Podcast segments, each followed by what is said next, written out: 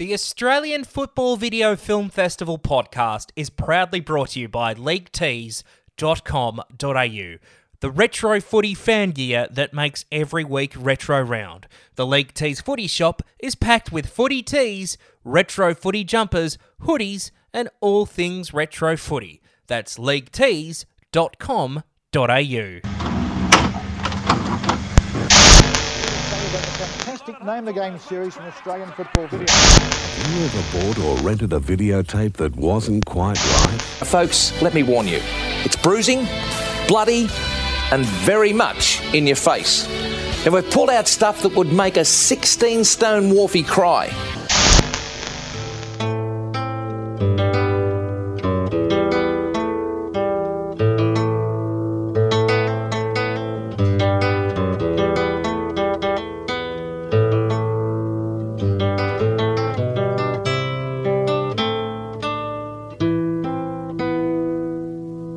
Just the highlights, not just the last quarter, but a hundred minutes of top footy action.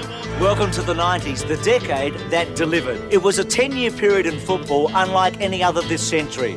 The electrifying eighties, the highs and lows of a dynamic decade of football. Over the next two hours, relive some of the most exciting moments in V F L football in the Sensational Seven. The Peter Hudson story, Dublin's Jim, the story of Jimmy Steins, the road to victory, Collingwood's struggle to the premiership and the year of the rising saints, St Kilda's fight to the nineteen ninety-one finals.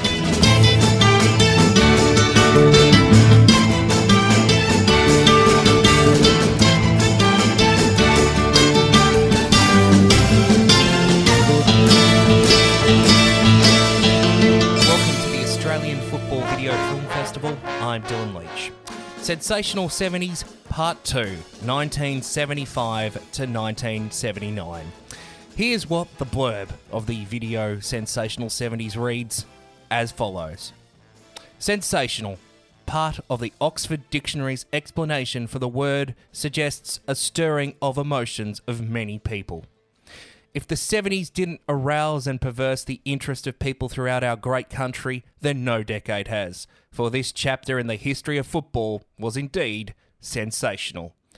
Beginning and ending with the mighty grand final clashes between the two juggernauts of the competition, Carlton and Collingwood, this era of football will live long in the memory. It saw the game progress from black and white to colour on our television screens, and it produced marvellous highlights on the Field of Dreams. From Richmond's back-to-back flags in nineteen seventy-three to seventy-four, to the stirring drawn grand final of nineteen seventy-seven and the emotion-charged replay, to the spending spree at Arden Street, which saw North Melbourne, so long a cellar dweller, emerge as a V F L power. The seventies had it all.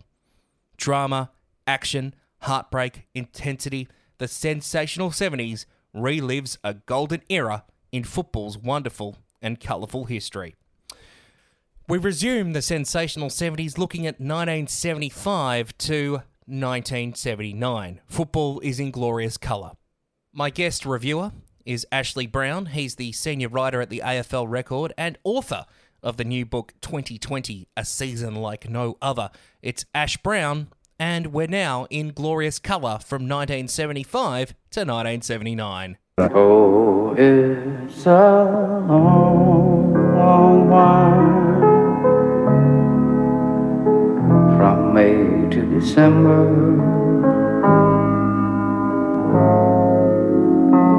but the days grow short when you reach September. This is the Australian Football Video Film Festival. Uh, in our previous episode, we covered the first half of Sensational seventies, the black and white era from nineteen seventy to nineteen seventy-four, and joining me is Ash Brown to go through the second half in glorious colour of Sensational seventies, the most iconic, the granddaddy, the the Ben-Hur, the, the Citizen Kane of Australian football video. In fact, this is just probably one of the greatest films ever made, Sensational seventies. But Ash, of course, has actually written a new book. Of course, you can catch his work in the A F L Record, but he's written a new book uh, about the twenty twenty football season. Um, Ash, I'm a bit disappointed you didn't opt for That Was the Season That Was as the title.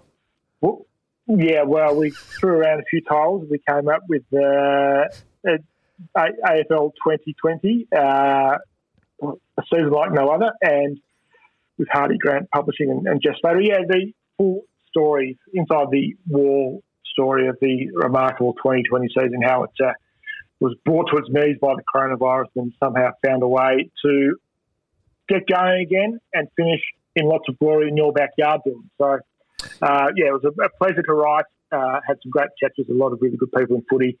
And it's a story, it appeals to obviously to footy fans, but it's also a story, I think, people with interest in business as well. It's a, footy's a seven point six billion dollars industry at the moment, and that's how an industry of that size recalibrated on the run and managed to get through uh, really an existential threat in a lot of ways. So, yeah, I really enjoyed uh, writing that and, uh, and telling that story. It's uh, thirty-two dollars ninety-nine available through Hardy Grant Publishing, and they're all good bookshops, and as they say, Dylan, they're not so good ones as well.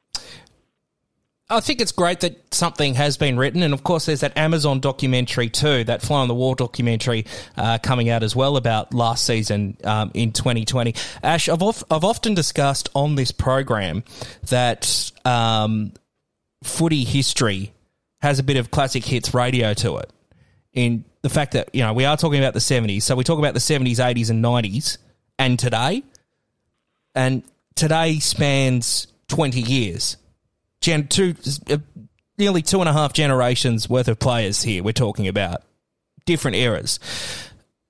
Do you think, and I think it's really great that something like this, that what you've written and what the Amazon documentary is doing in terms of telling this story about what happened in such a significant season, but do you think that we've kind of dropped the ball on documenting um, re- retrospective content of Uh, seasons gone by? Because there's no longer a that was the season that was that's made. Uh, there hasn't been a decade recap of the two thousands or the twenty tens. Um, and, you know, you and I have been discussing so far throughout uh, this episode of Australian Football Video Film Festival um, about the sensational seventies. Do you think there's still a need for this kind of stuff to be made? Well, you wouldn't make money out of it, Dylan. I mean, the thing is that so much of the video, I mean, look, the, that was season that was is now part of the Brownlow coverage, really. Mm. Um, as I do the round by round for the Brownlow. There's so much footy vision these days is available through YouTube. Well, the, you know, the A F L's also getting the, building up its on-demand product as well. Fox Footy shows them. You know, Fox Footy shows every decent game last twenty-five years over summer. Very easy to put them on your I Q or your D V R, however you want to do it, and find them. Um, so I'm just not sure. You can, it's not that hard to find the great games and the great bits of information about it. We did the A F L record. We've done retrospective seventies, eighties and nineties. Mm-hmm. Uh, it's probably timely that we did a an aughts one, and it's been ten years now, and a fair bit happened. So it's probably timely to re- revisit that again. But it's, it's the information is much easier to find. A F L tables, I mean, that Oh, website that we greatest website in the times. world. Uh, yeah, well, that gives you the information. You can look up the stats of any game ever played now. It's not that difficult to find. So uh, Wikipedia has really detailed drill down of every season now as well. So a lot of it is easier to get than before. But maybe one should do it for posterity's sake. This is this publication or this video is the definitive record of the decade. It's not out of the question that it should be done. I think it. I think it should be done, and you're right. Like the two thousands, there's so many good stories to tell, and it's been what ten years, so you can actually get some decent reflection on it. Um, and you could even make one about the past decade, because I just think um, uh, a lot of the videos we talk about and we reflect on the Australian football video era, which sort of did wonderful season recaps, and you know the guests we've had on the show. Uh, Be it when they're talking about, um, you know, when we had uh, Danny talking about Footscray in ninety-two, uh, Ablett one special season, A Tiger Tale, uh, Hotter Than Hell. These are such brilliant recaps of seasons, and they seem to bring back so many good memories, even if they're seasons where your team doesn't win the premiership. And I just think we kind of lack that kind of documentation. There's heaps of stuff out there, but there isn't just, it, it's just very much what's the next thing. The, the need, I just feel like there needs to be a bit more reflecting. And we've got to celebrate the yeah, recent look, football history as well as the, the, the glorious history that we talk about on this show. you know, my other sporting past in the N F L, they bring out video recaps of every year, and every team has a stinker every year and wins two games. I'll still produce, N F L Films will still, still produce a half-hour recap of the season. That they'll, they can spin it in all sorts of ways. They somehow, in a few cases, manage to make a you know, strawberry jam out of shit, but uh, they get to do it. So I'm thinking, why not? Why not do it? Mm. So uh, any significant media operator that might be listening to this show, um, th- th- there's a willing market here that would be happy to help. And, and we would be happy to produce, uh, I've already got the title, we've got Tremendous two thousands and Tricky Teens. Fantastic. There you go. That's two decades worth. Isn't it, isn't it the aughts? The amazing aughts. The amazing aughts. Oh, I like that. The amazing North, yeah, not bad. The the nineties title, the decade that delivered, they really just gave up on that one. But no, the, they dropped the, they dropped the ball there, didn't they? It's a terrific doco, but the title is a bit meh. Um, let's go back into sensational seventies and let's join the first year of colour T V in nineteen seventy-five. Three interstate recruits burst onto the V F L scene at the start of nineteen seventy-five. And colour, the missing dimension, came into our homes for the first time. Yes, it, it just brightens up in nineteen seventy-five, doesn't it? Just we go from bleak black and white grady vision to glorious colour, and every team's embracing the colour T V era. I was very lucky growing up. My father was an advertising man, so he sort of needed a colour T V at home. Oh, you beauty. So I could see the ads he was creating uh, in colour rather than black and white. So we had... The first round of seventy-five, I remember watching the football replay that evening and just the living colour. Channel nine's like it was in living colour, but um, just watching football in living colour was extraordinary. And Essendon with their red shorts, and Fitzroy and Richmond with their gold shorts, and Hawthorn with their brown shorts. Collingwood were no different, still black and white. Uh, Carlton wearing navy shorts instead of black shorts. South with the red shorts. Melbourne moved from the navy blue and red, which is a big mistake, to sort of a royal blue and red, which is a mistake they probably uh, they walked back several years later. Well, it's now their clash uh, jumper, the uh, royal blue.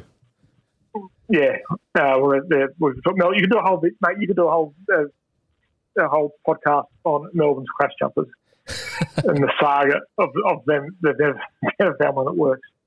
Um, so it was a, an amazing time. It was an amazing time to see football in colour. And the picture quality started to improve as well. Um, just a great time.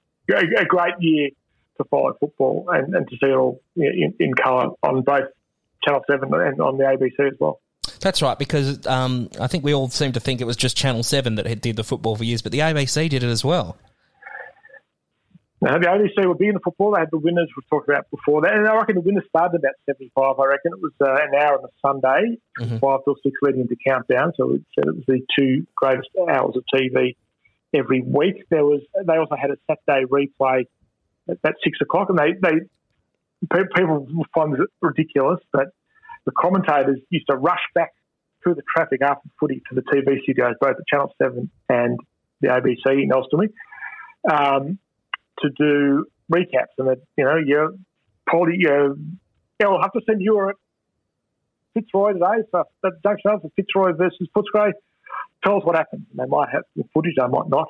Um, but they managed to um, talk about the games in depth. It's quite remarkable. It's sort of stuff that doesn't happen these days. Would have been quite the feat to organise that. Uh, I, I, I take my hat off to anyone who had to coordinate that.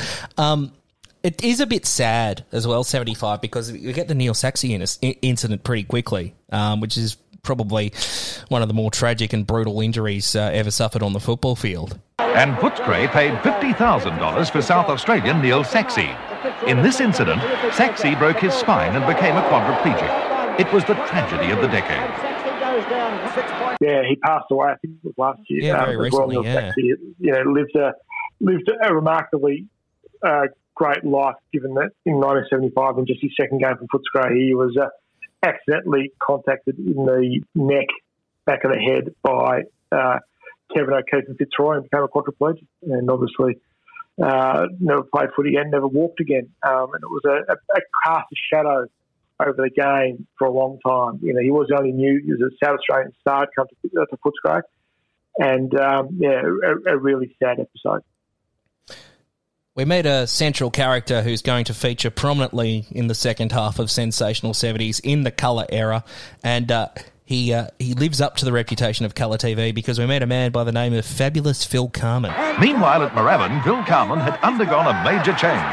He clipped on a pair of gleaming white boots and kicked eleven goals in an awesome display of sheer ability. From that day on, he was tagged Fabulous Phil. Just a footballer who was made to play in the seventies, Dylan. Just a superstar. You know, he was a prodigious kick on both sides of the body. He kicked eleven goals against St Kilda at Moorabbin in a game that thankfully was covered properly by the four cameras. Um, that was a game that uh, Dermott Brereton, you talked to Dermott Brereton about where his love of football was cemented. He talks about he lived in Frankston. He, he caught the train to Moorabbin that day and watched Phil Carman kick eleven goals for Collingwood, and he was just a mag, magical footballer. Probably cost, we'll probably get to it when we talk about seventy-seven, cost, probably cost Collingwood a premiership by being suspended, but he could do anything. He was the mercurial with a capital M. Central character of Sensational seventies, and plays a little cameo at the very start of Electrifying eighties, uh, might be mentioned, uh, dear old Fabulous Phil. Uh, but we'll, we'll get to that when we do Electrifying eighties. Yes, that is being made. We know we had people ask, yes, that is in production. Bear with us. Uh, we're taking it one tr- one uh, amazing decade at a time here. Well, we're splitting him in two anyway. Um, Gary Dempsey winning the Brownlow. Um, it's quite the story because um, he won the Brownlow yeah, that year. Yeah, early seventies, or not even sixty-nine or seventy, he was badly burnt in the Lara bushfires. Um, and there was a famous footy photo that used to appear about in the late seventies. He, he was, it was a, a, excuse me, a throw-in at the Whitten Oval against North Melbourne. His arms are raised, and you can actually see under his sort of under his arm where he's, he's got burn marks. He's got he's got scarred he's got scarred uh, scarred arms. The bushfire that he sort of obviously still lives with. So for him to turn around and win the Brownlow a few years later, it was an incredible feat by him. He was a really, he was sort of, sort of your old style ruckman, a real craftsman, but he then drop off and dominate, kick behind the play.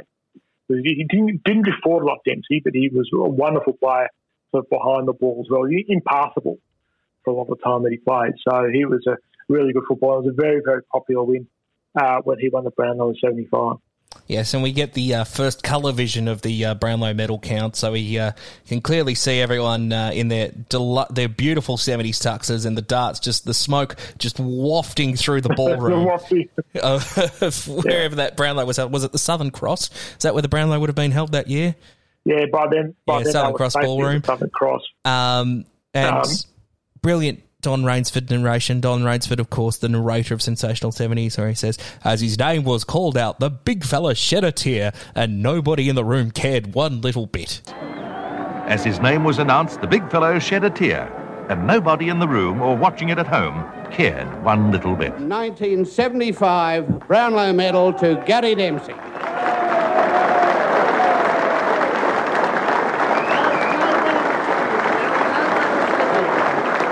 Because blokes aren't supposed to shed tears. So. No, you don't cry, mate. They, they, blokes, blokes don't cry. No, um, no, this is seventies, mate. We don't have any of this crying.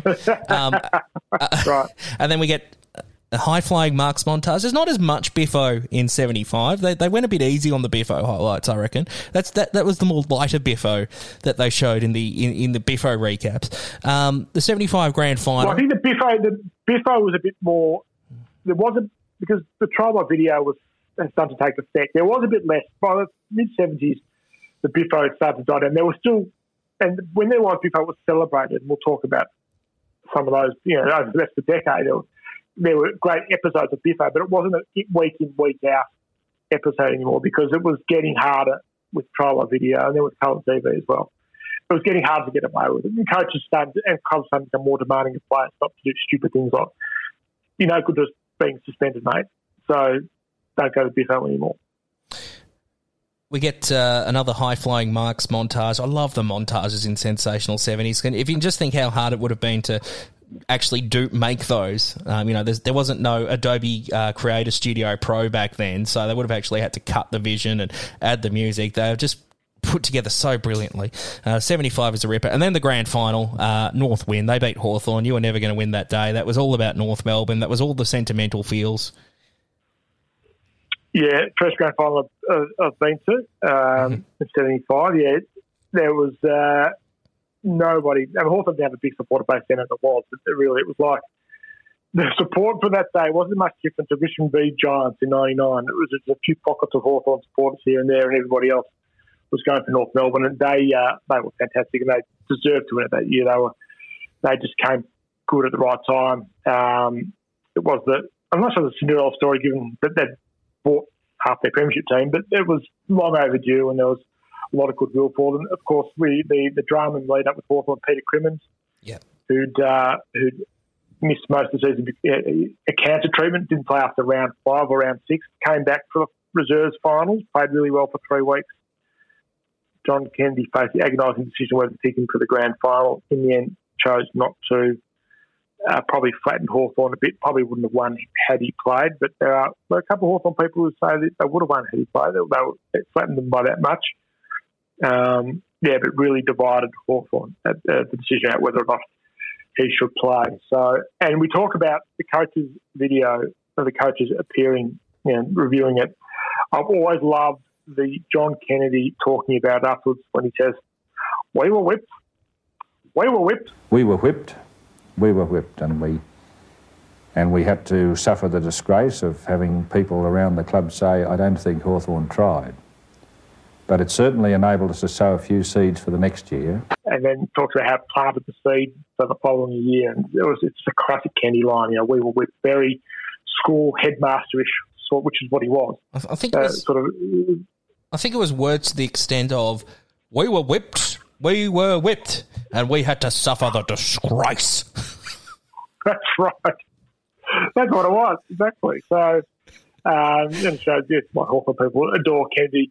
Uh, as they do, because it was uh, just you know, no no beating around the bush for that one. So, yeah, no, no good on North for winning. And Brassi, tell them. Brassie's been around, he played a few premiership, Brassi, six as a player and two at Carlton, as well as two at Carlton. So this was premiership number nine, but, you know, clearly affected him in a very special way to be involved in North's first. And the, the old story about the old people saying, "Now and die happy" sort of stuff. It, it, it magical uh, stuff. My greatest pleasure that night was watching the old supporters, you know, fifty, sixty and seventy-year-olds, uh, just Doug Dunn, the no. pleasure.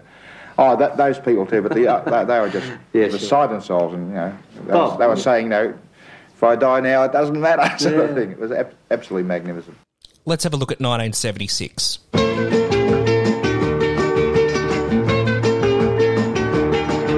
There was no greater admission of the quickening pace of the game than at the beginning of the nineteen seventy-six season, when the league introduced the two-umpire system. Now, here's a very, a couple of very radical changes that is covered in Sensational seventies, Ashley Brown, uh, and it all happens in nineteen seventy-six because uh, we get the introduction of two umpires on the field. So it wasn't, they've gone from just one umpire to two field umpires on the ground, and it naturally, like all rule changes throughout the history of Australian rules football, there's confusion and chaos during a ground uh, during a game, and at Arden Street this North Melbourne Essendon match just turns into a complete shambles. Not even the V F L expected the system to slip into gear straight away, but they were hardly prepared for the chaos it was to cause at Arden Street this day. What's he doing?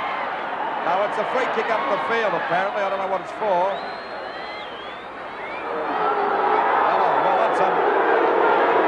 Well, I couldn't work that out at all. Well, Kevin Smith, the other umpire... When Harvey Lyons and Kevin Smith stopped supplying the comic relief, North Melbourne and Essendon provided one of the most thrilling games of the year.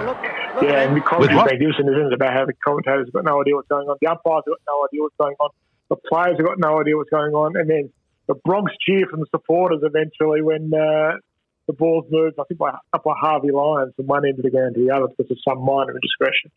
Um, it's fantastic, really well captured Uh, by the Channel seven cameras that day. So, um, yeah, it was a big deal. But, I mean, you read all the footy books. I started reading footy books in the mid-seventies. The players would always say, you know, how fast the game had become, you know, in the sort of early seventies. So it was logical they finally brought in two umpires. Speaking of iconic moments and iconic commentary moments, uh, North Melbourne versus Carlton at Princes Park, and I think just about everyone can quote the passage of commentary. This is, of course, Malcolm Blight's goal after the siren. Now, had there been a fifty-metre line, it may not have looked as far out as it would have been. I'm adamant that it, it, if there was a normal fifty-metre line, it, people may not be. Blighty has had the license to maybe add a little bit of sh- add a little bit of honey to how mu- how far he kicked it. But uh, Mike Williamson's commentary is probably it's definitely in the top five passages of commentary of all time for this one. Once again, Malcolm Blight has got the ball at centre half forward. Twenty-eight minutes gone. The crowd's gone mad. There's the siren. Siren's gone. No, Blight will have to take his kick. Now Blight would have to kick this. Oh, he'd have to kick it eighty-five, ninety metres. But he's going to have a kick, all right. It's not over yet. Not over yet. What drama here at Prince's Park. Malcolm Blight, it's a big kick. It's a nervous kick. Oh, it's magnificent. He's got to kick it, I don't know, eighty-five metres. I mean, I don't think Mike ever got quite got metrics. But it's just beautiful because the whole footage, I mean, it was like the Neil Dano game that you'll talk about in the eighties.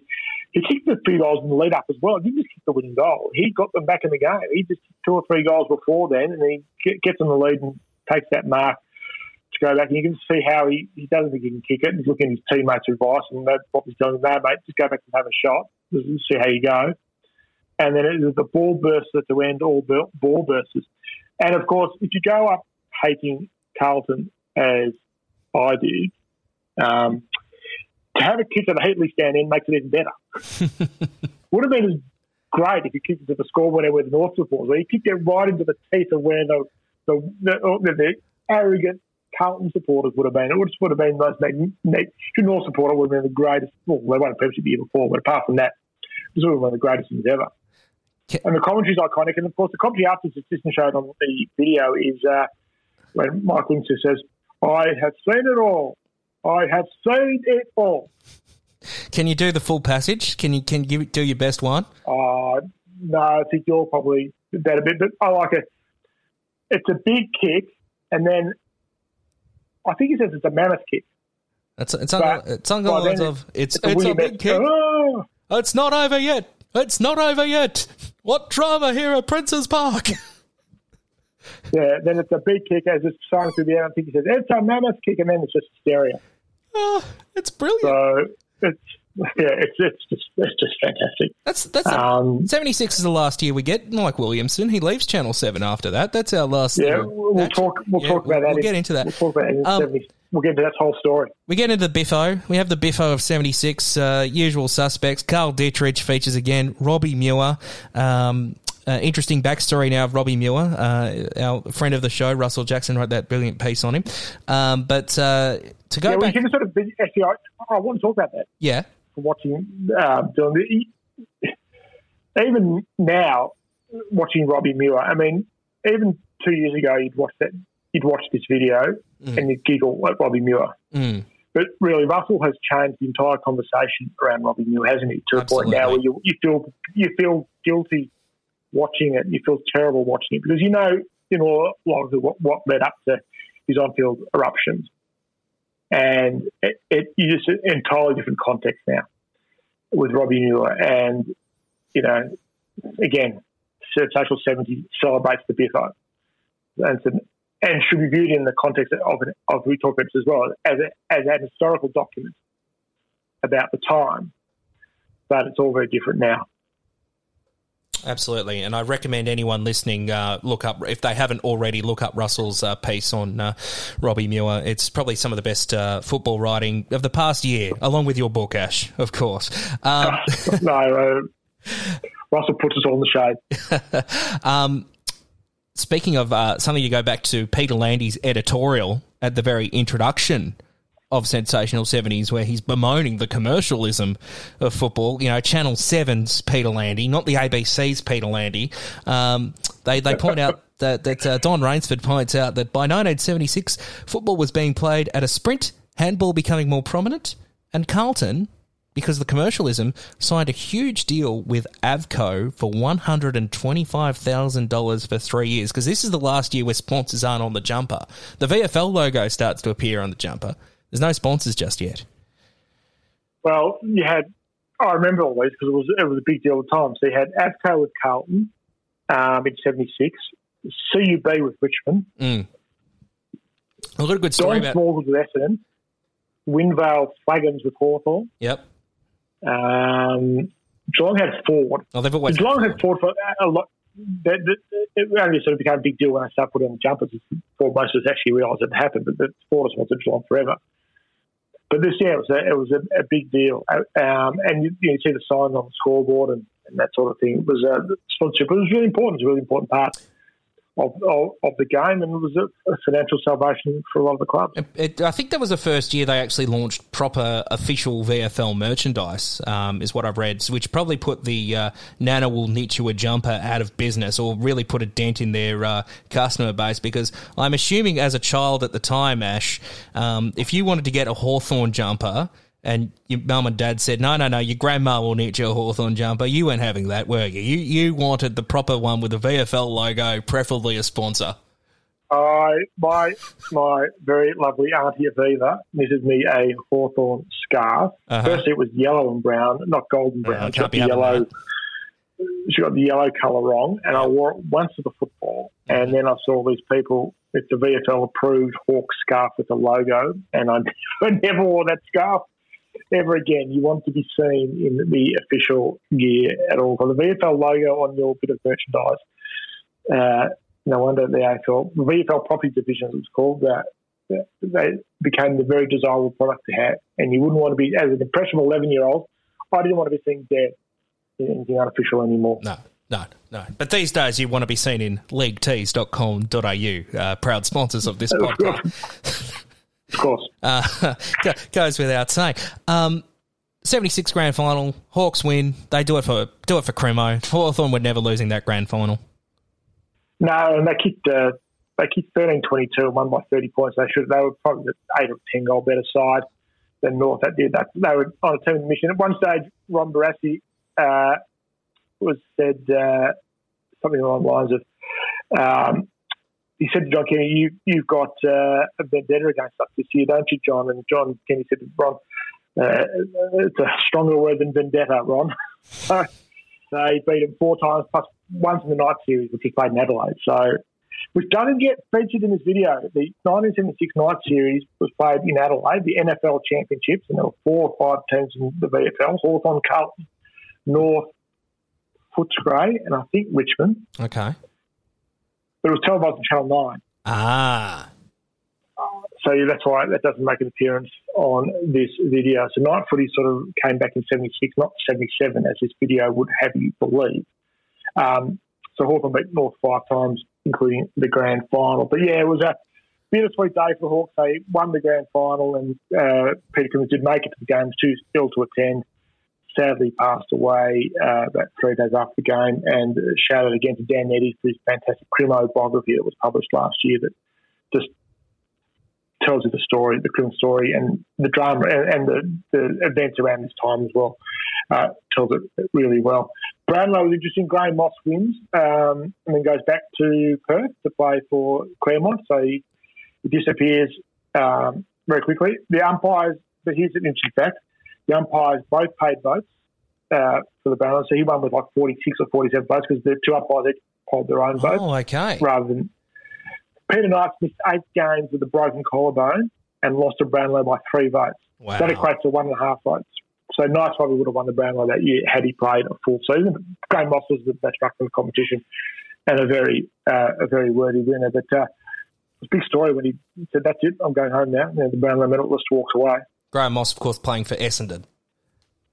Yes. Okay. So that was seventy-six. That was, uh, yeah, uh, sort of uh, the start of the commercial era, really, wasn't it? Colour T V was entrenched now. Um, but it's also the end, it's sort of the end of an era as well, because Sir Maurice Nathan stepped down as president of V F L at the end of seventy-six, and then in seventy-seven, as we'll get to, Alan Aylett moves from North Melbourne to be the president of the V F L, and he took the league on a journey that in some ways it's still going on today. It was a real fork. I know we talk about seventy-four to seventy-five, Dylan, because of the black and white and the colour, but actually seventy-six into seventy-seven is a really big fork in the road for, for league footy as well.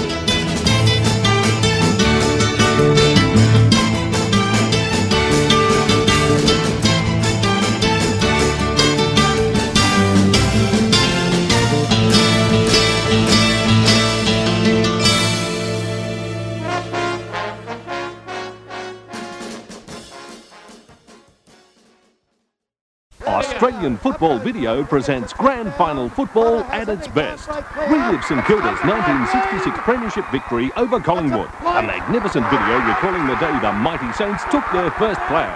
And the nineteen seventy-seven North Melbourne double pack, featuring the Grand Final draw and replay against Collingwood. These two videos show the Roos winning their second flag in three years. These historic football contests are an essential part of any sports library.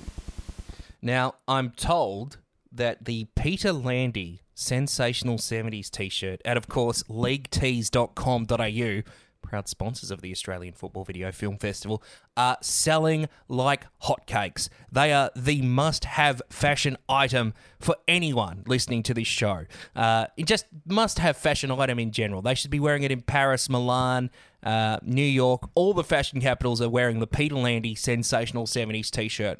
Look like the coolest person you know in the Peter Landy Sensational seventies T-shirt. Maybe you are listening to part two of the Australian Football Video Film Festival Sensational seventies, nineteen seventy-five to nineteen seventy-nine, with Ash Brown and myself, Dylan Leach, right now wearing your league tees Peter Landy Sensational seventies T-shirt.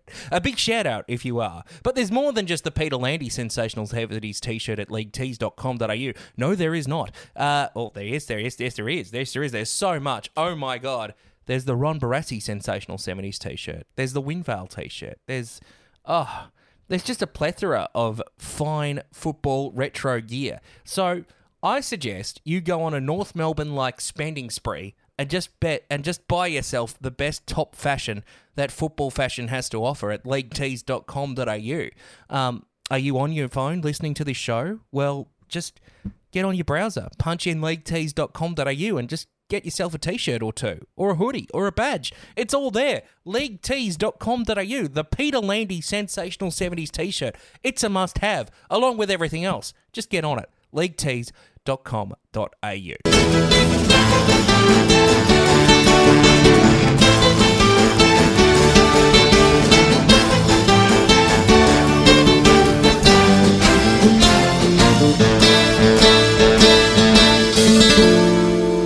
Let's have a look at nineteen seventy-seven, according to Sensational seventies.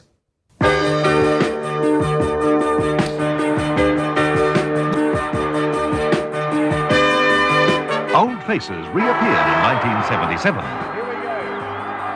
The first bounce for nineteen seventy-seven. Big McNolan. Looking back on nineteen seventy-seven, Ash, in Sensational seventies and the context of where football is now, this is a real, you are right, this is an unbelievably significant year in terms of the way of how football is covered, how it's perceived, how it operates, because there's so many things that happened in that year that is relevant today. Would you be fair? Would that be a fair assumption? Absolutely. It's one of the most uh, important years in football. So we paint the picture. So Alan Aylett takes over as president of the V F L in seventy-seven, and he very, as he was with North Melbourne, very brash, very ambitious, and a bold vision for the game. So where do you, do, where do you run through everything? You run through the not the lights V F L path uh, in, in nineteen seventy-seven was a really big deal. The first live telecast of the grand final. Every year the The league wanted to televise the grand final for a while. Well, the, the, the networks were keen, but the V F L could not be convinced that the uh, they could sell the tickets for the live telecast. They were really worried it would affect the gate. And for some reason, you might know this better than me, for some reason, the Trades Hall Council had roles to play as well. The Trades Hall Council had to sign off on a live telecast of the grand final. I'm not quite sure why. Oh, okay. Be, but they were always involved in yeah, the decision-making somehow involved the unions as well. Okay. Which I was a bit young to understand all this. I mean, I, you know, you, you sort of read, flip through it on the back page of the paper, but it was a, it took Aylett to push it through. I think in the end for the first one, Ron Casey, Channel seven, might have bought the last one thousand tickets to make it a sellout, and then on that basis they could televise the grand final. And then uh, the ratings figures were so phenomenal, as a, as is explained in the show, that uh, after that it was a no-brainer. The uh, televised live grand final was here to say. Don't forget, there was televised live in West Australia. This was a big deal for people who would take people would fly to Sydney to watch a grand final live. People would leave town, and the organised trips. You'd leave town, you go to Sydney, go at uh, have, go play the pokies at lunch, watch the grand final, and then stay overnight, play ball pokies, fly back the next morning sort of thing. It was a big deal because that was the only way you could watch it live on T V. Wow. That, that that that's that's that's amazing. I, that doesn't surprise me that people did that. Um, the football as itself, the football itself. Um, you we were talking off air that you wanted to sum up nineteen seventy-seven as the year of the Peters. Yeah, it was the year of the Peters because you had um, you had Peter Hudson yep. made his comeback for Hawthorn, kicked one hundred ten goals. Hawks talked them back into he, he was keen to come back, and the Hawks. Uh, coming from premiership, and they get Hudson back to play full forward for one last year, so that was exciting. Peter McKenna, um, having retired from Collingwood a few years ago because of a really bad kidney injury, decides he wants to make a comeback. Can't reach agreement with Collingwood, so he goes and plays for Carlton. This is the Collingwood icon. He, he played about eleven games for Carlton, um, so that was a big deal. But the biggest Peter of nineteen seventy-seven, and you want to talk about this, and I know a little bit about this, is Peter Ewan. So Peter Ewan was a former A B C commentator, and if you watch some of the old Fox footage shows, old games and the A B C games from the seventies, um, early seventies, he's one of the commentators because he's got this. As my great mate Paul Goff says, he's the only commentator who used to sing while he commentated, because, you know, for magpies, you know, it's very mellifluous the way he commentated it, because it was a tuneful, like a, a rhythm to his commentary that was almost musical. Anyway, so he gets the absolute prime gig. Mike Williamson, I'm not sure, I think it was over money, but Mike Williamson, who was the voice of Channel seven, he had the best job, Mike Williamson. He was the Channel seven lead football commentator. He used to commentate the tennis for Channel seven, and he hosted the Penthouse Club on a Saturday night. So he had the dream gig going. For some reason, at the end of seventy-six, he walks away and goes to Channel nine. Peter Ewan comes across from the A B C to be the replacement for Mike Williamson. You would think that this would be the gig of a lifetime for Peter Ewan. But he lasted one year mm. and then walked away and was never heard of as a sports commentator ever again. But he got to call the grand final. He got to call the wettest season of football ever played. Um, And you see, you know, there was a huge uh, deluge in the middle of winter on a Saturday, happened on a overnight and Friday. The grounds were torn up by the reserves on a Saturday, and then by the time the team was played in the afternoon, every ground was a, was a bog heap, and pretty much the rest of the year it ruined every ground. So you got to call this season, and you got to call the first ever live T V grand final and, first, and, and the Dawn grand final. So Peter Ewan, just this one magnificent year where he was the lead voice of football on Channel seven. Have you heard from him ever since? So here's the second part, sorry. Lots of journos, um, I'm you know, not alone, there's a lot of journos of us of a similar vintage mm. have tried over the years to write the Peter Ewan story. My great mate and former A F L record colleague Ben Collins got as far as talking to him on the phone a couple of years ago. We tracked him down. He, we knew that he lived in the Brighton, he lived in the Brighton area. He was... He, For a long time, he ran a nursery in Brighton, got out of sports media entirely, and he, um, he was very involved in Brighton Grammar and the Brighton Grammarian Footy Club, and that sort of could be where you could find him. But we managed to get his phone number, and Ben called him and spoke to him, and he said, oh, yeah, it's good to talk to you, Ben. And Ben said, listen, everybody wants to tell your story, Peter. Um, and so it was forty, twenty seventeen it was, because he wanted forty years to seventy-seven grand final. Everybody's been wants to know what's happened to you. You had this magnificent career. You got a cult following. You know, people want to know what happened. How come you only worked for Channel seven for a year and then you walked away? And he said, yeah, I'm happy to tell the story, but listen, I'm just going away for a couple of days. Call me again on Monday and we'll have a chat and we'll set up a time for the interview. And so Benny's thinking, oh, my God, I've got the story that everybody wants to write. And that's where we wait till the Monday. nine oh one a.m. he rings the number and it rang out and he never picked up the phone call and never, never returned Ben's call. So, if you're listening, Pete, Peter, we want to know. It's one, of, it's one of the great mysteries. If you're a footy fan, sort of fifty, age fifty plus, Peter Ewan, you want to know what's happened to him. It's he, how he just lasted one year in a great. He was a good commentator. He did it well. Why he walked away after a year is, is incredible. I, I, I was of the impression that it was um, Peter Landy calling it. Um, and then someone said, no, it's Peter Ewan um, that called the seventy-seven yeah. grand final. In, in terms of, because here at the Australian Football Video Film Festival, we kind of like to talk about these classic videos like sensational seventies, like films and television. It's kind of like the girl who played um, Marty McFly's girlfriend in Back to the Future one, but they just replaced her with someone else for the other two. Or uh, uh, yeah. what's what's um, uh, Richie Cunningham's brother uh, on the very first season of Happy Ralph. Days? Never, uh, yeah, oh, yeah, yeah, yeah, Chuck. Yeah, Chuck. Chuck. Ne- never spoken of again. Yeah, that's right. Or Mia Sara, who played Ferris Bueller's girlfriend in Ferris Bueller's Day Off, and she pretty much did nothing afterwards. Um, yeah. It's, yeah, it's a, it, one of the great one-hit wonders of, of sports media is Peter Ewan. And, you know, occasionally, he talked about um, before he passed away, you know, Drew Borth would talk about him a bit, and, you know, and occasionally, people, oh, you know, old colleagues would reach out to him, you know, old A B C colleagues. He was at the A B C for a long time. A lot of the old A B C guys would reach out to him, but he just walked away from sports media and never got involved again. It's just one of the absolute strange ones. Wow. Wow. Well, if you're going to call one grand final, it's a pretty good one to call. It's, well, it's an amazing grand final call. Just to think that was the one that they finally got over the line to televised in life, and it turns into a draw. North Collingwood miles in front at three-quarter time, and we Tom Havey on the, the video, the coaches get together, talked about how the trainers are patting each other on the back at three-quarter time when they were, I think they were twenty-seven points in front. North couldn't, didn't kick a goal in the middle two quarters and was just missing everything. I think Alan Aylett ended up kicking seven points, but North came back in the last quarter with a stirring comeback. And probably should have won the game, and then they, let, they got a goal in front, and then somehow Tui Dunn takes an unbelievable packed mark. That mark by Tui Dunn, how many in the pack do you reckon? Five, six? Mm. And another passage of commentary, which is uh, Peter Ewan's, is, of course, Phil Manassa. Trying to get it out, which he does, towards Manassa. Manassa to drive, Collingwood deep into attack, goes for a run. Almost towards the half four nine. He is now. He's run fifty metres.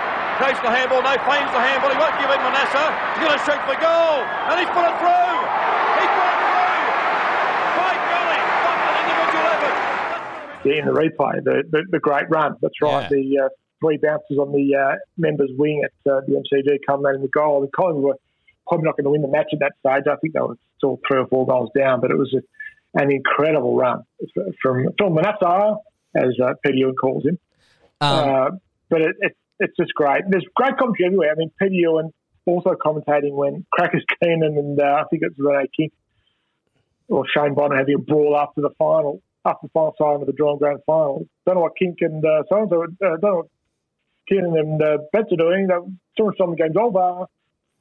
There's a lot of people who can uh, recite those lines as well off the heart. It, it is a glorious Biffo montage, a, a, a glorious Biffo cap, recap in seventy-seven. It's one of my favourites, and um, we mentioned Peter Ewan, but, of course, the star of Sensational seventies is, of course, uh, Don Rainsford, and his recap of the seventy-seven Biffo is probably my favourite of the lot, actually. Just the way he articulates it, where he's like, you know, David O'Halloran collected Bruce Duperouzel, and Renee King shaped up to John Scarlett, and Bill Picken went down again, and then there was Stan Magro. And it's just vicious violence, but it's just so happy. David O'Halloran collected oh, Bruce Duperouzel. Renee Kink shaped up to John Scarlett, and Bill Picken went down again. Then there was Stan Magro, and Gary Dempsey brought down Don Scott. And Bruce Duell was ruffled. He went down but got up quickly. You think he's getting a bit bored of recounting all the Biffo and he's trying to sort of artificially get interested in, uh, in what's going on? No. No. You cannot get bored with that. And then, probably the best montage of the lot of Sensational seventies is in nineteen seventy-seven, where um, it's the Speckies, and it's it was something along the lines of, it was the year of the heavyweights, but not even Rocky rose to these heights, and then a Hugh Gunner fly now and slow-mo marks. Oh, it's just glorious. It was a year of the heavyweights, but not even Rocky rose to these heights.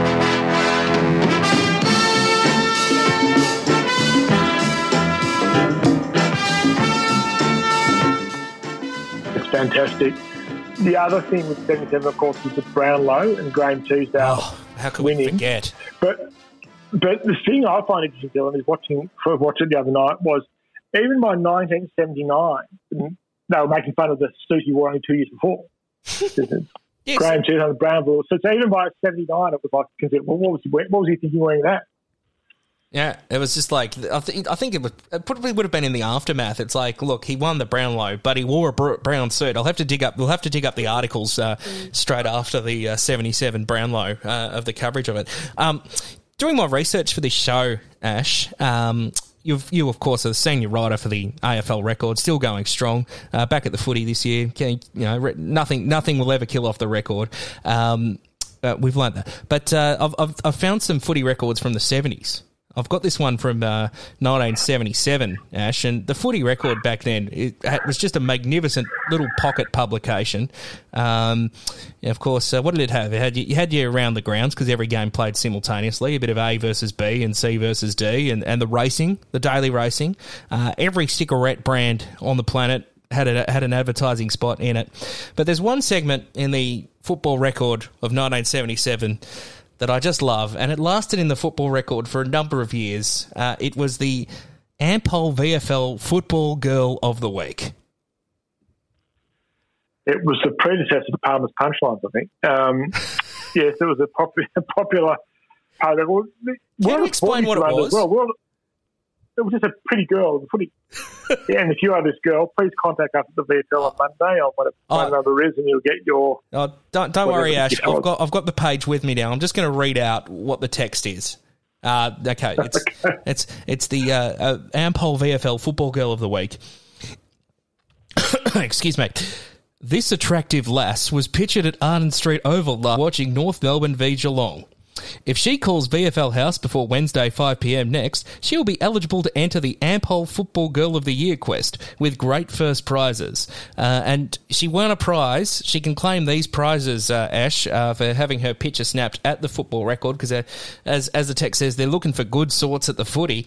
Um, the weekly prizes include a Ampol Super Petrol voucher to the value of twenty dollars, a shampoo-style blowwave to the value of twenty dollars, courtesy of Edward Beale, City and Suburban Urban Salons, a voucher of twenty-five dollars worth of jeans from any Just Jeans shop, a choice of Pure Acton Fabulous Fragrances, or and uh, a pair of top-grade fashionable sunglasses from Polaroid, and uh, the Girl of the Year would win a uh, a holiday for two, staying at the popular Chevron Paradise Hotel, Surfers Paradise, travelling Ansett, the sporting airline. I think you should bring it back.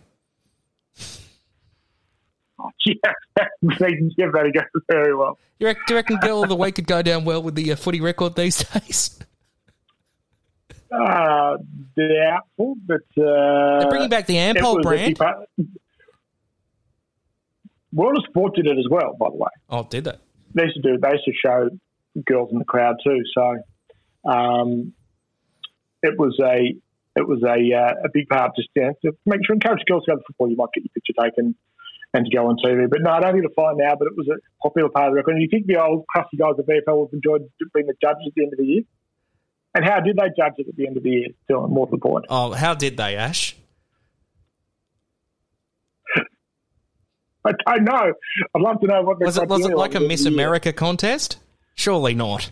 Well, I don't know. I, I, I can't think what it was like at the, the V F L in nineteen seventy-seven trying to judge the football. What's it called?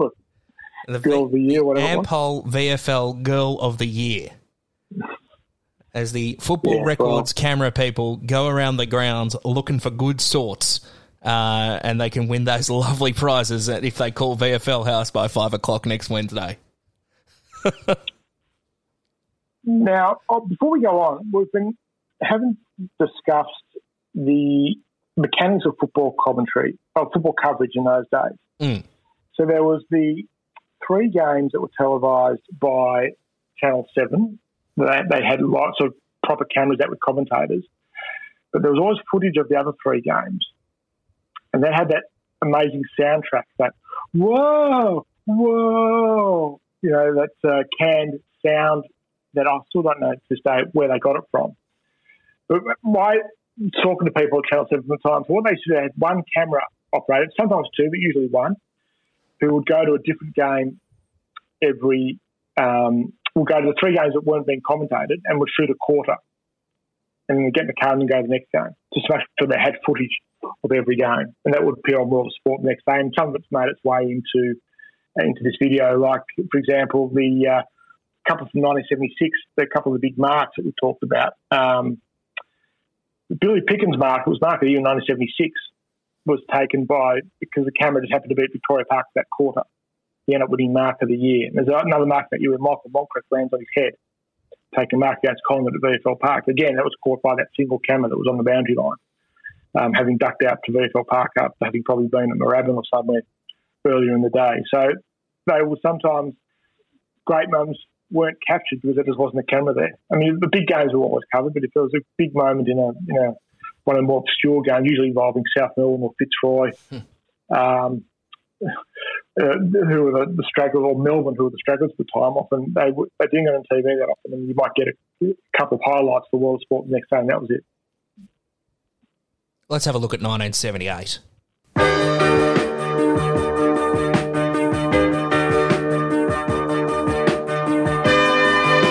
Checkbook football continued at a hectic pace in nineteen seventy-eight. Checkbook football continued at a blistering pace, according to Don Rainsford, Ashley Brown. Well, it was a big year for some transfers. I mean, Ross Glendinning, North had been after him for years. North had invariably got their man. North went out and sought something interstate. They eventually got found their way to Arden Street. And Ross Glendinning was the, the guy in seventy-eight. Gary Sidebottom to St Kilda, they've been after him for years, um, and what a colourful player he was. He made a big difference to St Kilda. Saints, and I love St Kilda supporters as mates of mine, and they adored Gary Sidebottom from the very first day he stepped from the club. They just loved it. They, St Kilda instantly walked taller with Sidey out there. Um, John Murphy to South Melbourne, he played in all those premierships, all those years without success at Fitzroy. Why he chose South Melbourne, if you're going to leave Um, Fitzroy to go to another club. Why he chose South Melbourne, I don't know. They made the finals the year before, but um, could have got a Hawthorn with his grandfather, where his father was a, a decorated player. And Norm Ross to Hawthorn was significant because Hawthorn almost never, unlike now, mm. Hawthorn almost never bought players from other clubs to them. So uh, Norm Ross playing for Hawthorn after crossing from South was an absolute rarity. Um, the Biffo of seventy-eight. Um, there's plenty of it, and naturally, you know, there's there's the recap from Don Rainsford who makes sure he ticks all the boxes of all the glorious biff uh, we saw here. But, uh, you know, the tribunal uh, was pretty lenient because this is this is a legit passage from Don Rainsford. Um, Carl Ditterich, appearing at the tribunal for the fifteenth time, was found not guilty for striking Simon Madden with both with both fists to the face. Carl Ditterich, appearing at the tribunal for the fifteenth time, was found not guilty of striking Simon Madden with both fists to the face. Yes, I've been editorialising there by uh, Donny Rainsford, I think. Um, well, that was the famous um, the famous game in Moorabbin. Um, St Kilda and Essendon were just at each other all day, after which the Essendon president, whose name was Colin Stubbs, not to be confused with the tennis administrator, Colin Stubbs, basically got up there and said uh, that In the, got up in the Essendon rooms and said they, they as in St Kilda, are a bunch of animals. Well, I think St Kilda wore as a badge, anyway, given that they had the animal enclosure there anyway. So um, that was a really nasty brawl. Funny, because St Kilda started the season really well, but fell in a big hole after this game and ended up missing the finals. They also uh, got humiliated, uh, St Kilda, that season uh, to Footscray at the uh, Whitten Oval. It's not necessarily the record score I'm more interested in. It's just yet again the spectator facilities and opportunities for spectators at the ground, because uh, at the end of the game, Calvin Templeton had marked, had taken a mark, but everyone just ran onto the ground, including the coach, but the siren hadn't rang. So when Calvin Templeton marked, the ground was invaded by spectators who thought incorrectly that the final siren had sounded. Even coach Don McKenzie was out there as Templeton lined up for his fifteenth goal. Uh, smooth operation there at, uh, not the Whitten Oval, the Western Oval, as it would have been known back then. Um, and then the other bits of the elite ground facilities at the venue was just a fire breaking out randomly uh, behind the goals at Geelong. Yeah, a couple of things about that Footscray St Kilda game. For starters, the umpires were in on it because the last goal that Templeton kicked, he, to, he jumped in a pack, he never had control of the ball, basically touched it a couple of times and fell to the ground, and the umpires paid the mark because they just wanted to see him dominate and try and kick fifteen goals. Here's one that the tribute that I picked up that I'm pretty sure you wouldn't have got. For whatever it is, the only passage in the whole of the sensational seventies in which they used A B C commentary. The commentator is Peter Booth. Ah. And if you watch it back, you'll have to go watch it back now. So for some reason, it was such a momentous occasion, what it was, that Channel seven must have asked the A B C, because they obviously didn't have cameras there that day, seven, um, they asked the A B C for footage and some audio as well, and it's A B C commentators on a Channel seven product, um, which is a little quirky aspect of, of, of that uh Of that particular hole. There were dramatic moments in nineteen seventy-eight, but even the most serious of them had a lighter side. By Ray Card, and Card drives the ball out wide, looking for Turner, punched away by Gregg, who follows on. Oh, heavily met. There's Gregg, heavily met by Card. And it would be certainly a great thing for Jezza that's been appointed captain and coach of the side uh, this week.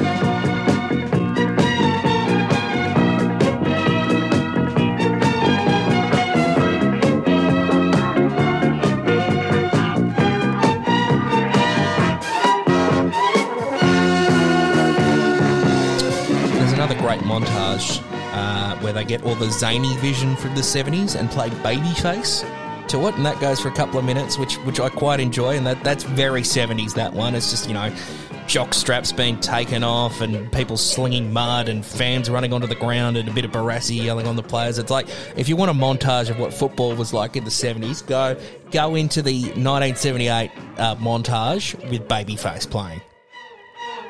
Babyface, you've got the cutest little baby face. There's not another one to take your place. Baby face, like my heart is jumping. Yeah, that's right. Um, it's always good, a bit of a laugh. Yeah, well, it's always good, that sort of thing as well. Well, it's all stuff, that sort of stuff on the Sunday highlights as well. So it was probably, it was probably culled from, from the uh, World Sport Archive. Um, speaking of iconic seventies biffo, um, Crackers Keenan getting two weeks for belting Don Scott. In- Crackers Keenan copped two weeks for belting Don Scott and missed out on the grand final. It appears that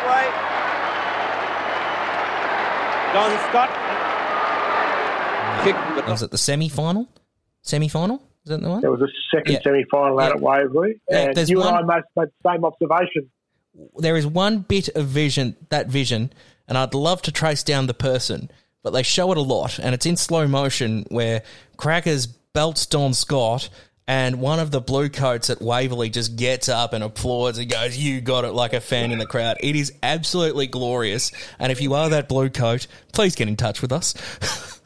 It's uh, the blue coats at Waverley had the greatest thing of all time, but most of them just basically used as a complete wash to get into the footage for free. There wasn't actually a whole lot of work going on. A mate of mine was a blue coat car park attendant. He basically jerked the coach for ten minutes, then his face coat and went and stood up the back and watched the footy for free every week. So, and that's right, not for free, got paid for it. So uh, it was, yeah, a very uh, great job to have. There's a, a blue coat wave. I'm not sure if there's a waiting list for it, but it was very desirable employment at the time. Um, we see a bit of a uh, fabulous Phil belting up Cartledge. I think after the semi-final at the M C G, the same day as Crackers and um, Don Scott are going out at the B F L Park.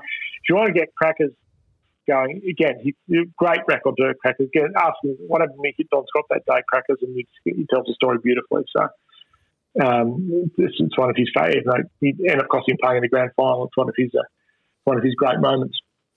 Um, another thing, too, that happened in seventy-eight, uh, we saw Sunday football uh, make its uh, debut. Uh, no, the Sunday football was still an issue. So we talk about flexible fixturing, and we've seen football being played at exotic times and exotic locations, but Sunday football was still a big issue back then, and they point that out in nineteen seventy-eight. Um, how big was the? How big was it to? How how contentious was Sunday football and the concept of playing games on a Sunday? Well, it wasn't. I mean, the B F L weren't happy about it, but you have to understand that back in nineteen seventy-eight. As the famous advertising jingle went, Sundays for the V F A. On Sunday, it's the V F A. It's Sunday. You're going to make your play for the V F A. Today you're going to fly. It's Sunday for the V F A. It's Sunday. Sunday, it's only live football you watched in the seven. You watched, you watched the night duty in the week on Channel seven. But the live football weekends was the V F A on Sunday afternoon. So most people had a V F L. You had a V F L. You met a new kid at school, like, who do you barrack for? You know, I'm barrack for St Kilda. And who you followed in the V F A? It was like the centre fire question, because everybody watched V F A football as well. And players such as Fred Cook and uh, Buster Harland and Frosty Miller and Joe Radojevic were big names, almost as big names in Melbourne as the V F L stars at the time, because they just dominated Sunday. So the punters didn't care so much, because it was you could it was, you could get your footy fix on a Sunday. But the point the V F L made was quite valid, because every other major sport was allowed to play on Sundays in Victoria. You could go to chess cricket on a Sunday, big time soccer on a Sunday, Australian Open was played on a Sunday. The only sport that wasn't allowed to play on Sundays was the V F L, and it was a ridiculous state of affairs. But it took another few years. You'll touch on it in the electrifying eighties, because it becomes uh, that's pretty much the decade when that Sunday footy started. Um, but yeah, as a, it didn't matter so much at the time. But uh, what was it? Three million spectators all going to football on Saturday afternoon was pretty fundamental. What was great about that time, that was the first year I was allowed to go to football. Well, I was thirteen in seventy-eight. It was the first year I was allowed to go to football without parental supervision. And I'd take a tram into the city and then get a tram back to the city afterwards, and usually from Princess Park to watch Hawthorn, to go home. And the city was a melting pot. At about five thirty on a Saturday afternoon, the city was, you often see people who've been to four or five different games. The only ones who weren't in the city by then were the people who've been out at Waverley, mm. or if there was a game at Geelong. But otherwise, the city, you'd see people with scarves from all these different teams. You'd jump on the tram to go home, and I'd take a tram to East Brighton, and you'd be talking to people who'd been at three or four different games. Oh, you were at the M C D, who played well? And it was real, it was real collegial feel amongst all the footy fans, and that's something that you don't, don't obviously get now. And that's the reason why the three million people going pretty much exclu- exclusively on a Saturday is, is incredible. And there's, obviously we'll never go back to that stage. Our numbers for footy obviously are very impressive, but just it's a totally different time. But there was different people didn't work on on the weekend. Pretty much shops closed at twelve o'clock on Saturday. So Saturday afternoon was for sport, and you know, for in winter for, for going to the footy. Hawks win the seventy-eight grand final. I believe so. Yeah, you believe so? You, you seem to recall. I was there. Yeah, it was uh, not a particularly great game. Um, Peter Knights takes a great early mark. That's all I can recall from any recollections of the seventy-eight grand final when it gets uh, replayed. Oh, Phil Phil Baker took. Oh, Phil Baker. That that's right. Mark the second quarter, that's including right, yes. that mark that ended up on the pub wall of every pub in the country. Yeah, over Kelvin Moore and Ian Payton. So he was spectacular, but he didn't hurt his groin. Malcolm Blight won the Brownlow. They're going in hard. He hasn't moved. With play like this, Malcolm Blight won North Melbourne's third Brownlow medal in six years. He became the first South Australian ever to win Victorian football's highest honour. Whether it was in the air or on the ground, or shooting for goal from seemingly impossible positions, Blight was sheer magic. It was an embarrassing win. In the days leading up to the count, it was whispered that Blight had won from Peter Knights and the red-hot favourite Gary Wilson. It was a rumour that turned out to be spot on, but who cared? Brownlow medals are only won by champions. My father came home on Monday night, and I said, "Dad, are you watching the Brownlow tonight?" He said, "No, we're not." So Malcolm Blight beats Peter Knights for two votes. Did he get on? I watched it anyway. No, sure, sure, but uh, watching my father was right. He said uh, he picked. The, he said it was. What was going to happen? Blight and Baker were both hurt before half time. Hawthorn dominated the second half to win, um, to give David Parker his first premiership, winning the Windvale, famous Windvale roll neck jumper. Um, but a pretty non remarkable, um, non remarkable grand final. It was the second grand final with the big match at pre game entertainment. I think Keith Michelle. Keith Michelle. Impossible Dream. Is that. Um... Yeah. Uh, I think that's also, it's not in sensational seventies, but they play this vision a lot. They play a lot of the vision of uh, the broadcast of Peter Landy on the boundary line kicking the kid. I'm, I'm not sure. He was calling the game, so he probably wasn't downstairs. It might have been from seventy-seven, I think, when he was sort of, uh, sort of the host of the broadcast while not actually commentating the game. Oh, okay. Um, Barry Crocker sang The Impossible Dream in seventy-seven. Yeah. Which... Peter Ewan, we talked, we went through it briefly. He says at one stage, um, Barry Crocker sang The Impossible Dream. The Impossible Dream's right to come through for North Melbourne. So that's the, we talked about the mellifluous Peter Ewan. That's one of his famous lines from uh, his one year commentating league football. So yeah, seventy-eight was a fairly. I mean, after the remarkable year of seventy-seven, seventy-eight was a bit of a sort of hangover year, I think, for footy. let's finish with the last of the sensational seventies, and let's go to nineteen seventy-nine. In nineteen seventy-nine, the theme song for Seven's Big League sold two hundred ten thousand records and became the football anthem of a nation. I'm there 'cause I live in there. Show 'em your might up there 'cause I lay. Don't let 'em in. Fly like an angel. You're out there to win. Up there 'cause I lay. You're out there to win. Up there and Adam. Don't let 'em in. Up there 'cause I lay. Show 'em.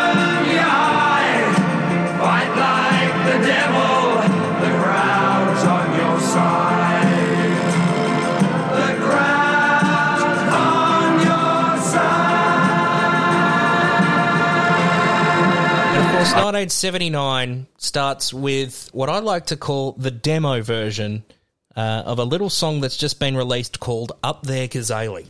Yes, it was the advertising jingle by the two-man band. It wasn't even Mike Brady then. It was the two-man band, and uh, it was the intro to the Channel seven replay at six thirty on a Saturday night. And uh, interesting as it took off during the year, I do remember one night from the Footy Record that year when they wrote an article about um, the success of the song.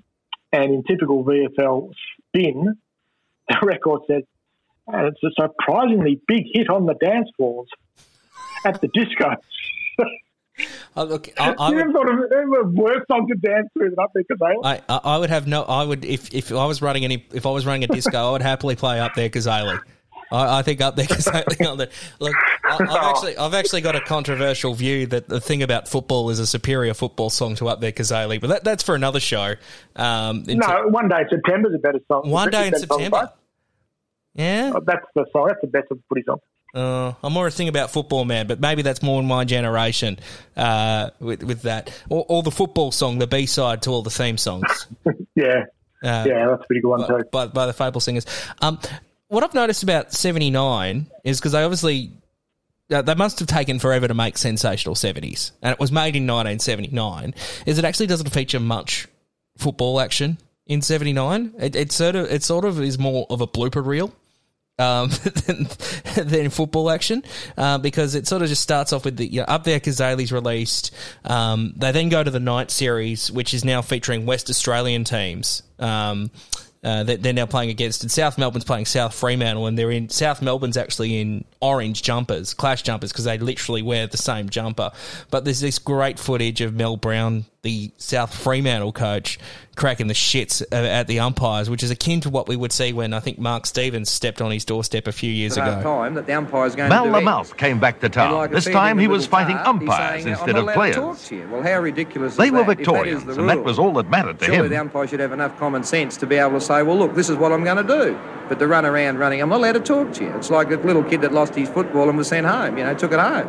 Well, we might see you up here on Monday night. You won't be back. Seeing me. I'm not. I'm going home now. They can please them bloody selves what they do. We'll have a radio link-up or something. They can suit themselves. Yeah, there he goes off. And there's a sprinkler game. The Hawthorn, yes. Which I, again, shame to, I was at that game. I was one of the three thousand people at that game. Uh, when Hawthorn uh, played Claremont, V F L Park sprang yeah, a leak. It, it was no oasis for the Sandgropers. Their winning streak was cool, and they so, lost uh, by a kick. Somebody's, uh, you know, on the Victorian side for sure. That night, uh, I went along, so um, that was the one. Yeah, you're right, actually, in hindsight, thinking about now, there's not a whole lot of footage out of the season, but they did somehow manage to get the Brownlow from two nights before into the Wednesday night production. As you said, it was shown on Wednesday night, so I did a bit of scrambling at the end to get Peter Moore's uh, acceptance speech from the Brownlow into into that video. But uh, and what it does is there's a couple of notable things here. The first two games in Sydney, we talk about the brash and ambitious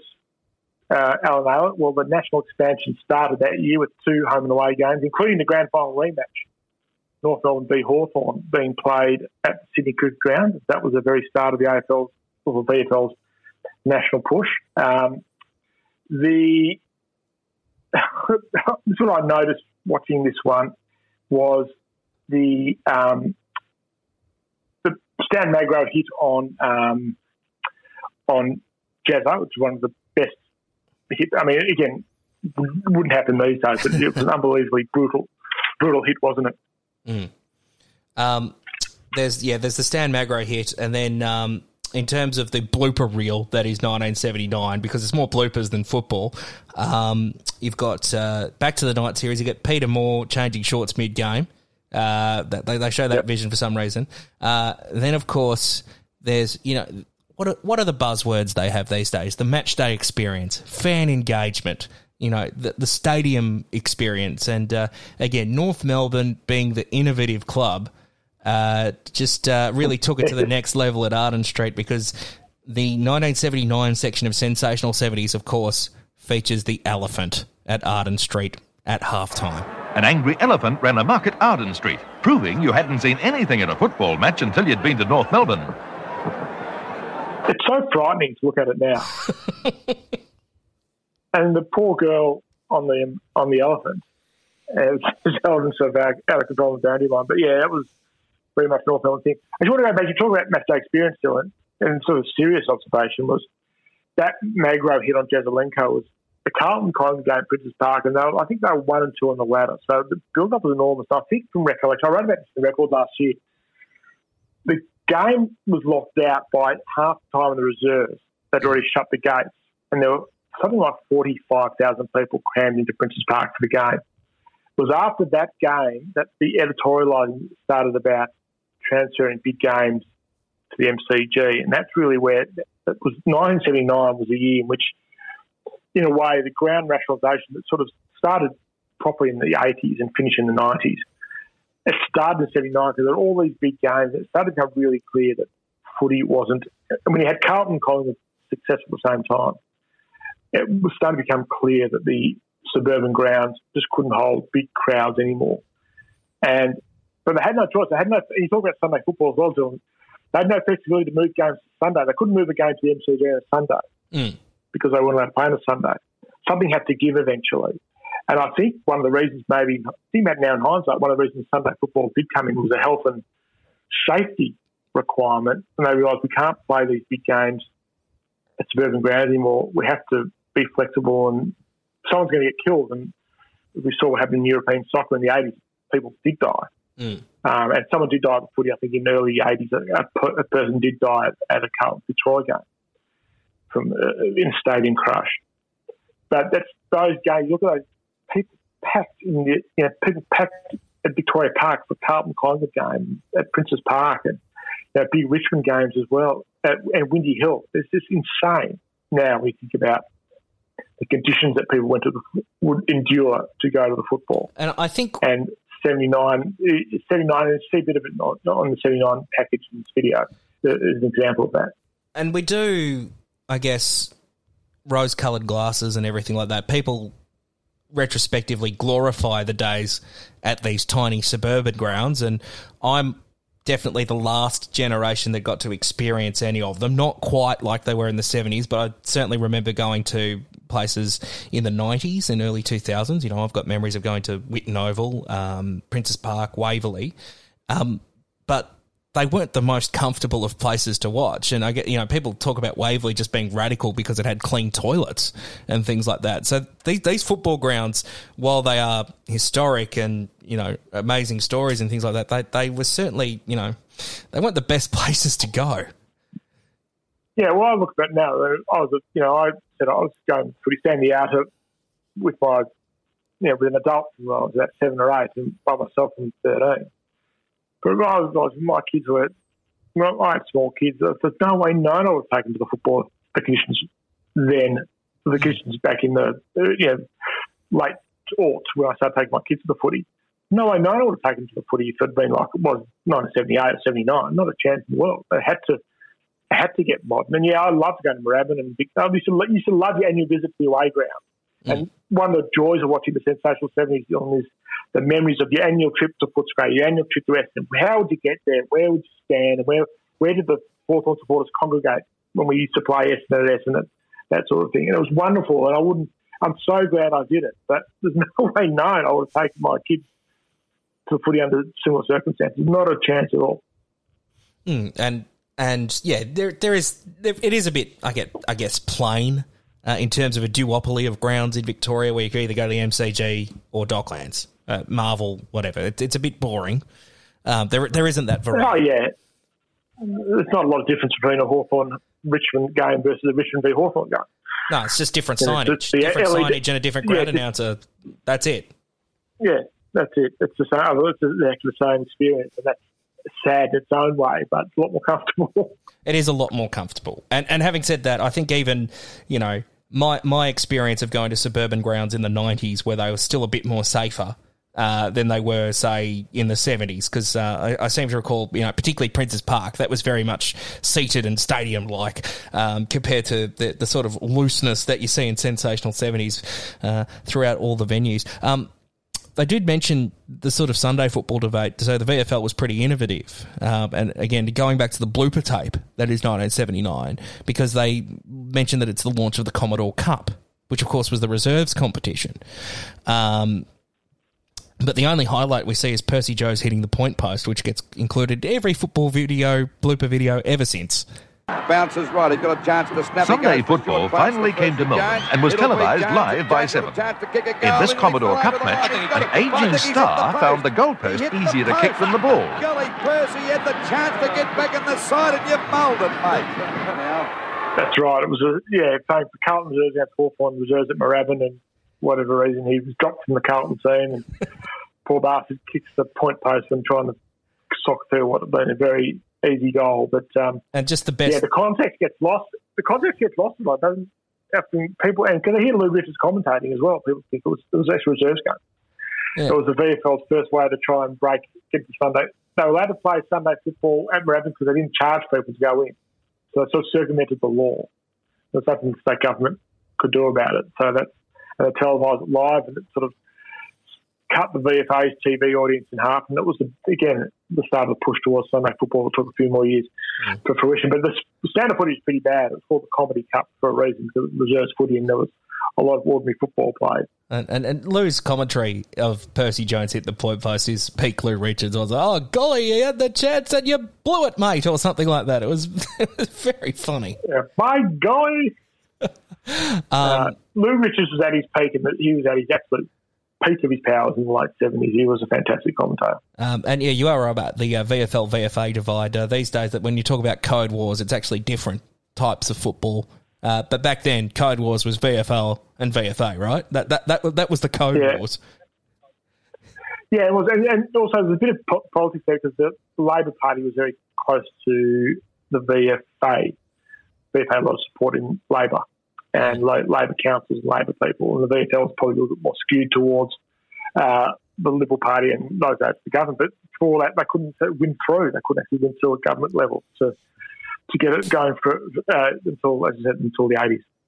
Um, we get a few goals of the season. We get the marks of the seasons. Uh, Michael Roach, nineteen seventy-nine's mark, is pretty iconic. It's one of, the, one of probably the greatest football mark photos ever taken. I'd probably say that one of Roach uh, against Hawthorn. Um, and then because, as we mentioned at the very start of this little edition about Sensational seventies, because Sensational seventies aired on the Wednesday prior to the nineteen seventy-nine Grand Final, um, it just finishes with Peter Moore winning the uh, seventy-nine Brownlow and just says, you know, that you know the most important thing is to win on Saturday. So, uh, spoiler alert. Um, it's not featured in Sensational seventies, but he's in for a, he's in for a world of pain a few days later. But um, the, the name of the game in football is, is to win premierships, and uh, unfortunately we didn't do it in seventy-seven, and Collingwood and the Collingwood supporters um, have been waiting for twenty-one or twenty-two years mm. for a premiership, and to me, although this is wonderful and I, you know, I'm really honoured to receive it, I think that... Um, I'll just be forgetting about it and get out on Saturday and try and get best on the ground. Well, the seventy-nine Grand Final was one of the best Grand Final I've ever been to, and yeah. it was a magnificent game. It was cold and wet. Yeah. Um, the wettest Grand Final. That in oh nine were the two wettest Grand Finals that I've been to, but it was just so dramatic. Carlton jumped, Collingwood jumped Carlton, Carlton came back.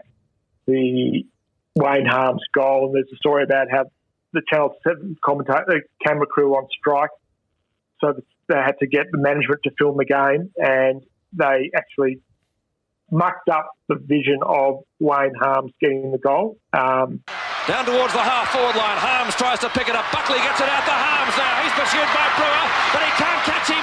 Harms fires at the goals, but he's off target. It's rolling towards the boundary line, and Harms almost makes ground. He tips it back to Sheldon. It's a goal! So Wayne Harms captures Sheldon, whereas the A B C vision, which doesn't get teams often, captures it beautifully. They switch from one camera to the other uh, seamlessly, which helps them bugger it up. Um, that's sort of lost in history a little bit. Um, Jezza hurting his ankle late in the last quarter. Um, a bit surprised in way. I mean, just like they did, they recut one of the Star Wars at the end. Um, mm. The episode three, I think it was, of Star Wars. They sort of recut yeah, the last yep. few minutes. Why hasn't anyone ever recut the last few minutes of the sensational seventy to include the nineteen seventy-nine grand final? Who knows? Maybe because it was a maybe the decision was made by a Collingwood supporter. Just said, nah, nah, we don't need Eddie Maguire. Somehow Eddie Maguire put a, a fat one on Logie with, with the crash jumpers. Yeah, it's just like nah. We, we, yeah, there's some there's some sort of fat one. they, they put an affidavit. They, they got a cease and desist. Collingwood sent a cease and desist to Channel Seven, going, "You're not making, you're not finishing off sensational seventy. Stop it there." Um, Ash, it is... I reckon seventy-nine had one last thing before we go. Yeah, I think, again, not captured. I'm pretty sure it was like first year of um, crossing to Scotty Palmer during the footy replay. I think that oh, started in seventy-nine as well. Brilliant. Um, and also Fitzroy got the highest score ever, which was probably on that little I S O cam. They, they didn't have that. Yeah, I think, have... they ducked, I think they got the S O S duck out to Waverley quickly as history happened. Yeah, Fitzroy's going to kick that record score. Ash, that concludes Sensational seventies. It has been a lot of fun. Uh, talking with you about this iconic football documentary. You've been a wealth of knowledge. Um, you've got your new book out. Give it a plug. Yeah, A F L twenty twenty says like no other. Available through Hardy Grant, thirty-two ninety-nine, hardy grant dot com at all good booksellers. Published March uh, seventeenth.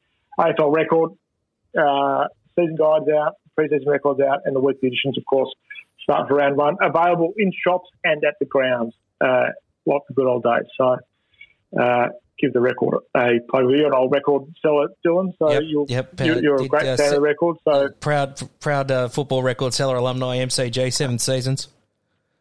Yep. Yep. So magnificent uh, publication. Get on, get on board the record as well. Uh, this has been an absolute privilege for me, Dylan. So I'm a huge fan of yours. This podcast is wonderful. The memories it brings back are terrific. So thank you for giving me the opportunity to relive a magical time of my life and uh, the best footy video ever made. Ash, thanks for joining us.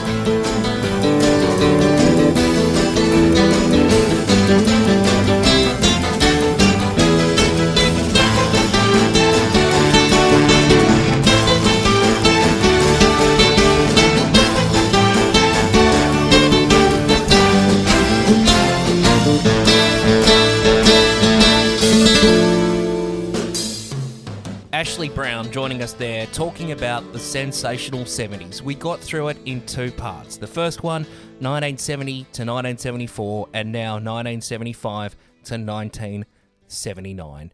What an iconic piece of football cinema. Is it the greatest football movie ever produced? Well, from the Australian football video range, yes, but uh, in our minds, it is as good as it gets. But there's also the electrifying eighties and the nineties, the decade that delivered. Don't worry, we will do episodes on that. This is the Australian Football Video Film Festival. My name is Dylan Leach. Thank you so much for listening. If you are enjoying the show, be sure to subscribe to it on whatever platform you listen to this on. And if you are listening to this on Apple Podcasts, we'd really appreciate a review, preferably a good one. We don't have time for the bad ones, but a good one would do us a world of good. Uh, a big thank you to our sponsors, league tees dot com dot a u. Uh, that Peter Landy League Tees t-shirt, uh, Sensational seventies League Tees t-shirt, my God, you got to buy one. I-, I think just about every one of our listeners will be wearing that t-shirt. Uh, Nick Blaker for use of the studio. And, of course, you can get Ash's book, uh, twenty twenty, A F L season twenty twenty, a year like no other. Given all the madness that happened in the last football season, it is a magnificent document of what transpired and a great read. Uh, it's available at all good book- bookstores and, of course, the bad ones as well. So uh, if you haven't got that book yet, uh, I'd uh, I recommend you do. I'd preferably prefer it if you wore your League T's Sensational seventies Peter Landy shirt while it's reading Ash's book. That would show the power of this podcast. Uh, this is the Australian Football Video Film Festival. My name is Dylan Leach. More great titles to be reviewed soon. Thank you so much for listening.